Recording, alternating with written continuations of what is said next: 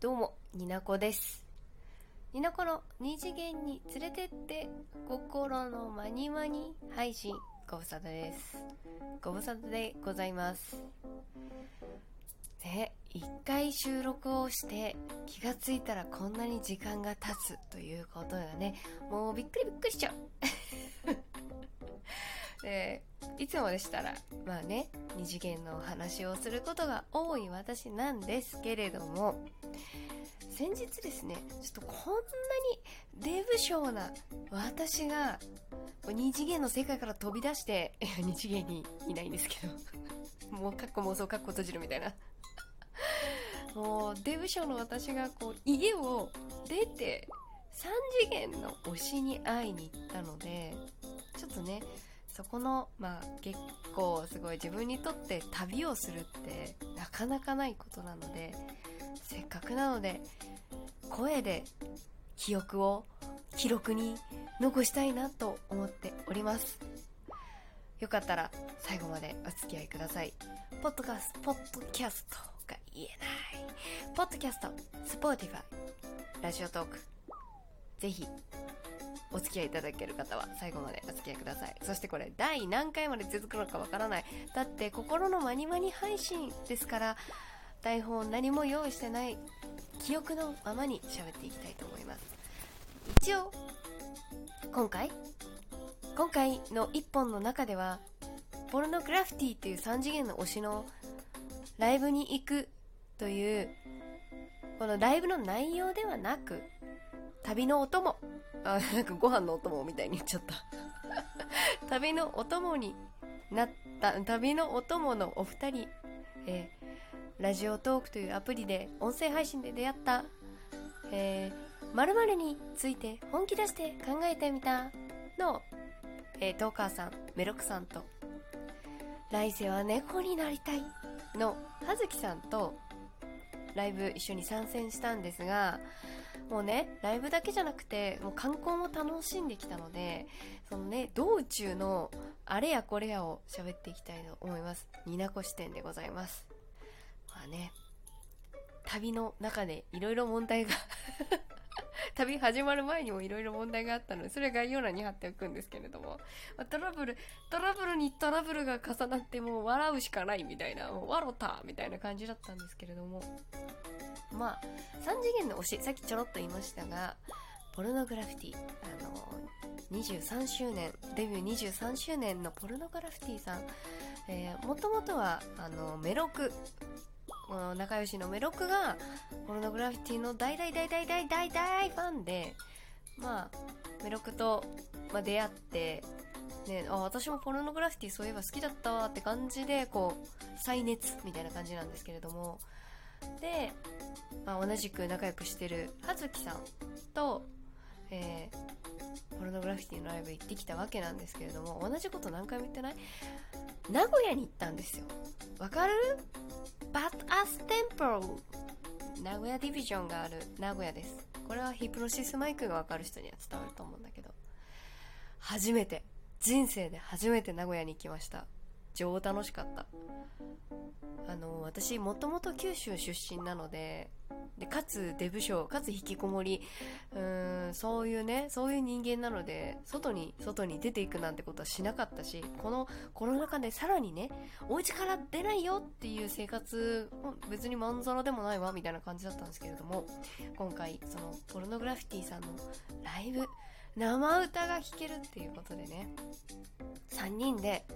ライブに行きたいねって話からちょっと日程的にじゃあ名古屋に行きましょうっていう風になったわけですよ。でチケットが取れたとか取れないとかポシャったとかポシャってないっていう話はメロクのラジオで聞けるのでぜひあの謝罪会見に来て聞いていただけたらと思うんですけれども。ねそれで最初私はメロクと落ち合って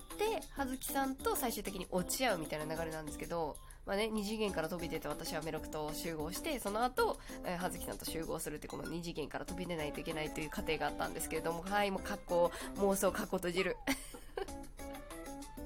もう超ね超荷物がわからんかったの。荷物の量難しくない？一泊のライブ参戦。そもそもライブに行かないこの私がライブに必要な荷物なんかよくわかんないしグッズだったら全部身につけていきたいし。でも一応女子である身でございましてちょっとなんか推しのライブに行くのにちょっと美しく着飾っていきたいという気持ちみたいなところで荷物が結構多くなりましてね。ライブグッズのポルノさんのそ大きめのあのグレーじゃないなんだっけターコイズじゃないなんだっけあれネイビーだわ。ネイビーのバッグに夢と希望を押し込めて 旅に出たわけなんですけれども自分が持てる荷物と把握がねできておらずちょっとメロクに荷物を持たせたりなどもしましたが。いやありがとう。そのその際においてはあれなんて言うんだっけそそのことにおいてはなんて言うんだっけこういう時忘れました。ありがとうございました。ね。でライブに行くまでにこうそもそもねあの葉月さんよりも後にメロクとニーナコはあの集合すると言っていたはずなんですがメロクの仕事の関係でめちゃくそ早くなりましてあの葉月さんがもっと早く言えみたいな感じで。あのねあのなんで私より先に着くの？みたいなあのごめんなさい本当にごめんなさいっていう感じになったんですけれど基本的にはね私はこも旅するときには事細かに調べていろいろ旅するんですけど今回ね途中で落ち合うメロクが何も決めないノープラン男なのでなんていうかそっちに合わせていたらなんかそれが普通みたいな感覚になっちゃってカッコを人のせいにするカッコ閉じる。本当にあずきさんそのそのなんて言うんだっけ？こういう時。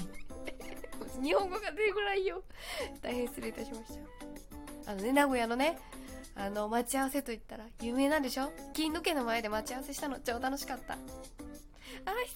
ぶりっつって、葉月さんと会うのも、なんかめちゃくちゃご無沙汰だったんですけれども、何年ぶりでしょうか？変わらず、お変わらずにいらっしゃってよかったですみたいな気持ちでね、でもまだ人見知りがあるからね、ちょっと、わー、キャーとか言えず、お久しぶりですみたいな感じになってしまったんですけど。ね、そこで、集合してちょこっともっと早く言え早く着くなら早く言えよっていうちょっとお叱りをさらっと受けながら全部メロクのせいだよみたいな感じにしといてまあね葉月さんが行きたいと思っていた一人で回る予定だったところにあのついていくという一番小ずるい旅の仕方を しまして。あの葉月さんの旦那さんのあのお酒おお買い物？おお手伝い？違う。お使いお使いの日本酒を買いに行ったり葉月さんが行きたいと言われていた本屋さんに行ったり。ああれ 1, 日1日目でした？あちょっと覚えてないです。間違えたかもしれない。そう葉月さんのご予定について回ったわけなんですけれども。あのめちゃくちゃありだありがたかったですね。ねちょこちょこやらかしてるんですけどニナこね。なんていうかね。あちょっと何にも言葉が出てこない。びっくりしちゃった。え1日目何したっけ？あそれでなんかいろいろチェックインしたりあそう葉月さんと同じホテルに泊まったの。めちゃくちゃいいホテル。でも同じ部屋じゃないの。なそこは大人。そこはなんかこうベタベタしない大人な感じ。大人な友人な感じ出てるでしょ。メロクはどっかなんか知らんところに泊まってた。よくわかんない。名古屋駅の近くのホテルにチェックインしてちょっとお酒買いに行ったりしてでちょっと小腹が空いたからっつって味噌カツ味噌カツを名古屋駅のなんかご飯食べるところでなんていうところ忘れたけど食べました。ねえ味噌カツめっちゃ美味しい。あの名古屋の甘辛い味噌あなんであんなに美味しいんですか？かんない。でもなんかポルノ T シャツを汚さないように一生懸命食べましたよ私は。ね、1日目はちょっと時間ができてしまって事前にカラオケに行ったりして葉月さんが一切断りもなくツイキャスを開くっていう ド S を発揮したりとかして。ちょっとねあのめちゃくちゃね時間潰しも楽しかったですね。行くメンバーが旅はめちゃくちゃ大事だなと思いました。で収録をねしたりしたんですけれどもそれはねまた概要欄に貼っておきます。でねでポルノさんのグッズでねなんか大判焼きの大判焼きみたいなあの なんて言ったらいいのかなグッズがあるんですけど声が出せないからライブ中になんかね自分の声を録音してそれをポルノグラフィティのお二人に聞かせるみたいな首から下げる大判焼きみたいなこうグッズがあるんですけどこれ概要欄に貼っときますね。自分の声を吹き込めるんですよ。だから例えばびっくりしてごめんね。びっくりさせてごめんなさい。こんな感じで私が叫べない代わりにこれ使って叫ばせてこうね。めちゃくちゃ声でかいじゃん。で3人でね撮っちゃったりして。あ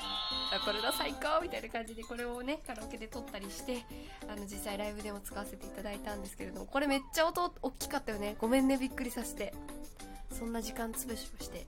ライブ会場に向かったわけですけれども。そこでねいろいろアクシデントはあったんですけどあの電子チケットってアプリがいるよってメロクが直前に言うんだから超びっくりしちゃった。普通さいやもう普通とか言っちゃダメだ。もうちょっと事前に言ってくれてもいいよねってめちゃくちゃ思ったんですけどあの会場に移動する電車の中でアプリインストールしたよ。ちょところどころさところどころなんかやらかしてるんでこれ1日目しか入らんわ。ライブの話してないのに。まあそんな感じで旅をライブに向かったわけですけれども。葉月さんと私は隣の席でライブを楽しみました。ライブの内容はまだ話せないの。ネタバレになるから。でもこの気持ちはねあのはっきり言って前半ずっと泣いてたんですけどめちゃくちゃ楽しかった。でその後ご飯屋さんに行ってご飯を食べてめちゃくちゃどうでもいい話で盛り上がる。とか全然身にならない話で盛り上がる3人。とかいう話もねしたいんですけれど全然12分に収まらなかった。頃も心のまにまに喋ってたら全然全然入らなかった。というわけで次回も旅の話を続きでしていきたいと思います。このまま撮るかはわからない。わからないけどすごい。最後までとりあえず12分聞いてくれたあなたありがとう。では次回の心のまにまに配信でお会いしましょう。になこでした。